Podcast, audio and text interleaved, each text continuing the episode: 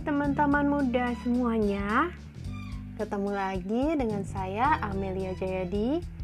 Dan hari ini adalah episode pertama dari Klub Buku. Nah, Klub Buku ini sebetulnya diadakan karena saya merasa selama ini saya banyak sekali belajar dari berbagai buku yang memang kebetulan saya hobi baca hobi buat cari-cari informasi dan selalu belajar. Ya, memang kadang-kadang kita juga banyak belajar dari pengalaman kita dalam kehidupan. Kita juga bisa belajar dari banyak orang-orang yang um, sudah lebih dulu berpengalaman. Tetapi saya juga suka sekali untuk mencari informasi sendiri melalui buku. Dan meskipun saat ini saya pun um, membuat sebuah podcast juga banyak sekali podcast-podcast yang bagus di luar sana untuk belajar, tapi saya tetap suka untuk membaca buku. Karena dari buku itu uh, banyak bagian-bagian yang bisa direnungkan sendiri uh, dalam keheningan. Dan di situ saya bisa merefleksikan apa yang tertulis. Ketika saya membaca secara visual tulisan tersebut uh, sungguh berbeda dengan ketika saya mendengar sebuah informasi. Jadi, baik dari baca, visual, maupun dari audio, uh, keduanya itu adalah sebuah cara untuk uh, belajar yang sangat efektif. Tergantung juga daripada gaya belajar kita, di mana ada gaya belajar auditori, visual, dan kinestetik Uh, tetapi saya yakin setiap uh, metode penyampaian informasi ataupun metode belajar itu memiliki kelebihannya masing-masing yang tidak bisa saling menggantikan. Nah, hari ini saya mau berbagi tentang buku berjudul Dalam Dunia Keheningan atau dalam judul aslinya dalam bahasa Inggris In the Sphere of Silence. Buku ini ditulis oleh salah seorang mentor saya yang um, sungguh banyak saya belajar dari beliau dan ini adalah salah satu dari buku yang benar-benar mengubah kehidupan saya. Back cover dari buku ini ada sebuah um, kutipan yang sangat mencolok sekali dengan tulisan yang besar-besar gitu ya. Dan di sini kata-kata besarnya yang langsung menarik perhatian saya adalah silence. Artinya diterjemahkan dalam bahasa Indonesia keheningan. Kutipan tersebut dari Bunda Teresa dari Kalkuta. Demikian bunyinya, In the silence of the heart, God speaks. Dalam keheningan hati, Tuhan berbicara. Nah, kita tahu sendiri Bunda Teresa adalah seorang uh, aktivis kemanusiaan yang uh, sungguh diakui oleh jutaan orang, miliaran orang di seluruh dunia karena karya-karyanya, karena perbuatannya, bukan karena beliau jago berkata-kata, beliau jago membuat kutipan yang bagus-bagus, atau karena pemikiran-pemikiran yang hebat, tidak, tetapi justru karena perbuatan karya kasih yang dia lakukan. Dan Beliau sendiri dapat mengatakan dengan jelas di sini bahwa dalam keheningan hati di situlah beliau menemukan Tuhan. God speaks. Buku ini dibagi menjadi tiga bagian, three parts. Yang di bagian pertama, part one, judulnya adalah silence atau keheningan. Part two itu adalah the path. The path itu atau jalan yang harus dilalui untuk mencapai keheningan. Dan part 3 bagian ketiga itu adalah pertanyaan. Ada 21 questions 21 pertanyaan di sini. Saya akan membacakan salah satu um, quote atau kata kutipan lagi di sini. Dikatakan mengutip Nabi Muhammad perang yang terbesar adalah melawan diri sendiri. Saya yakin teman-teman di sini pasti pernah merasakan perang melawan diri sendiri. Untuk itu, untuk memenangkan perang tersebut perlu diciptakan absolute silence. Dalam titik keseimbangan tersebut, kita bisa mencapai sebuah keheningan yang absolut dan kita benar-benar dapat menemukan diri kita yang sejati. Di situlah kita memenangkan peperangan melawan diri kita sendiri. Saya akan masuk ke bagian kedua, yaitu the path atau jalan. Ambillah satu jam saja, sehingga kita dapat mengendalikan 23 jam yang lainnya. Jadi, di dalam satu jam tersebut, kita akan sungguh-sungguh melakukan analisa dan mereview kehidupan kita, yaitu 23 jam yang lainnya. Nah, tujuan dari kita melakukan sphere of silence atau latihan dalam dunia keheningan ini yaitu untuk menguasai kembali pikiran dan perasaan kita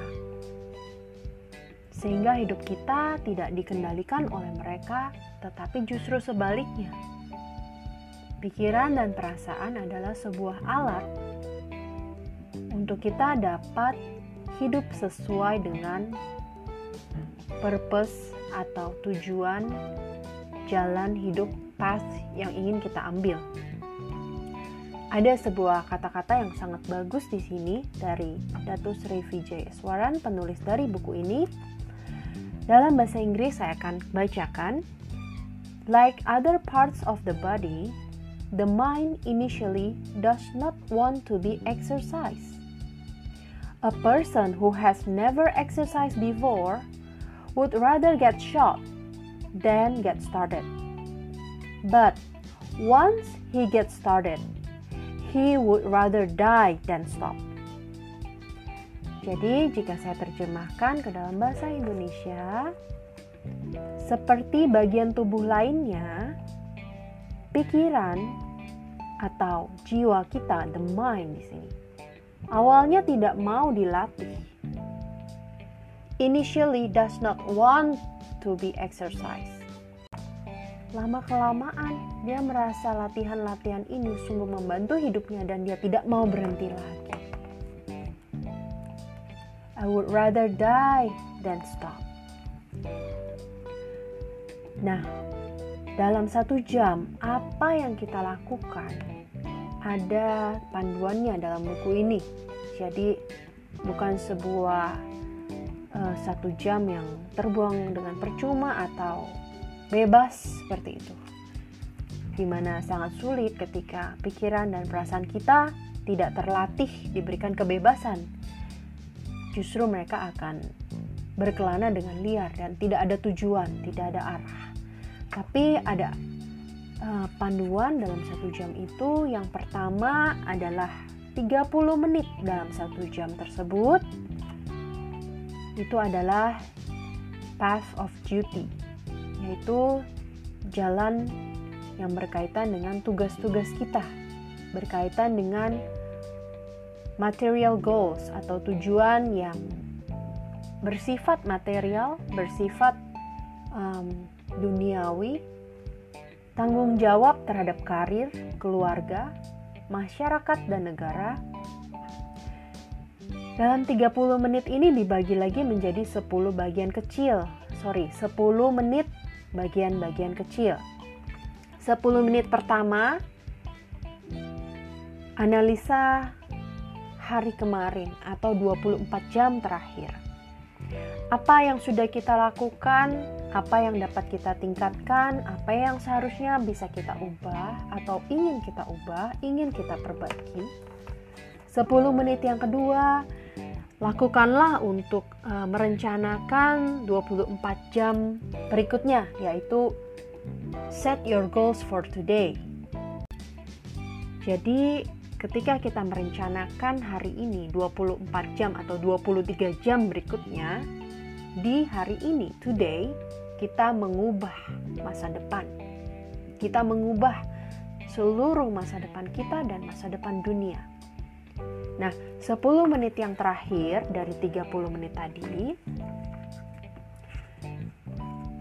kita gunakan untuk membuat review atas tujuan-tujuan target jangka panjang kita dan kita dapat membagi kembali tujuan tersebut atau target tersebut menjadi target jangka menengah, jangka panjang. Jadi target dalam 7 hari ke depan, 12 12 bulan ke depan.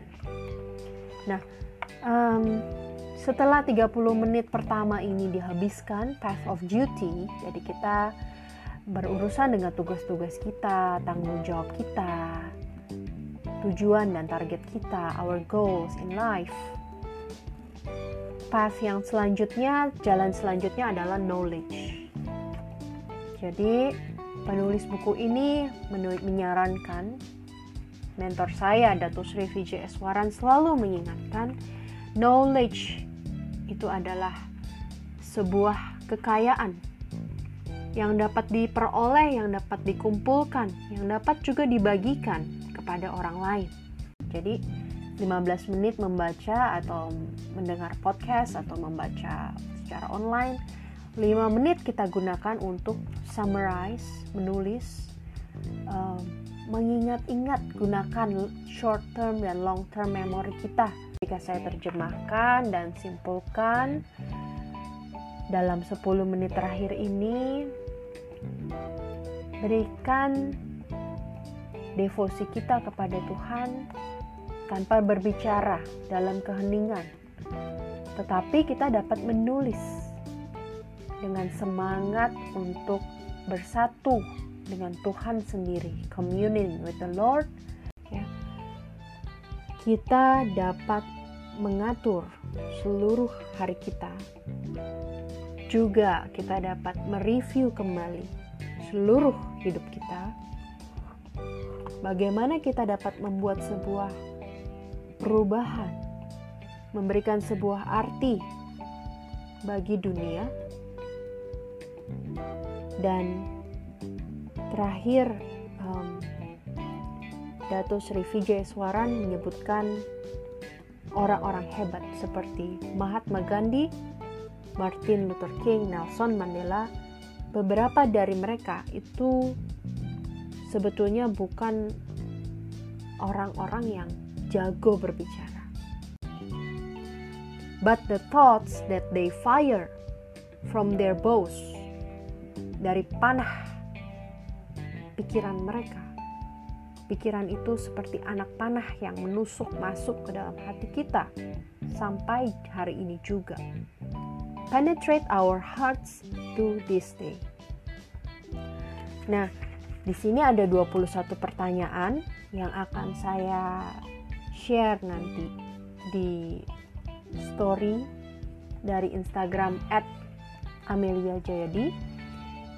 Um, karena waktu yang terbatas, kita bisa berdiskusi tentang buku ini dalam dua minggu ke depan dan setelah itu kita akan mendengarkan kembali episode 2 dari podcast Asmel. Demikian waktu yang kita habiskan bersama dalam klub buku kita episode pertama. Semoga teman-teman menikmati dan jangan lupa kalau ada kritik, saran maupun pertanyaan DM langsung ya di Instagram @ameliajayadi. Terima kasih sudah mendengarkan dan sampai jumpa di podcast berikutnya. Dadah.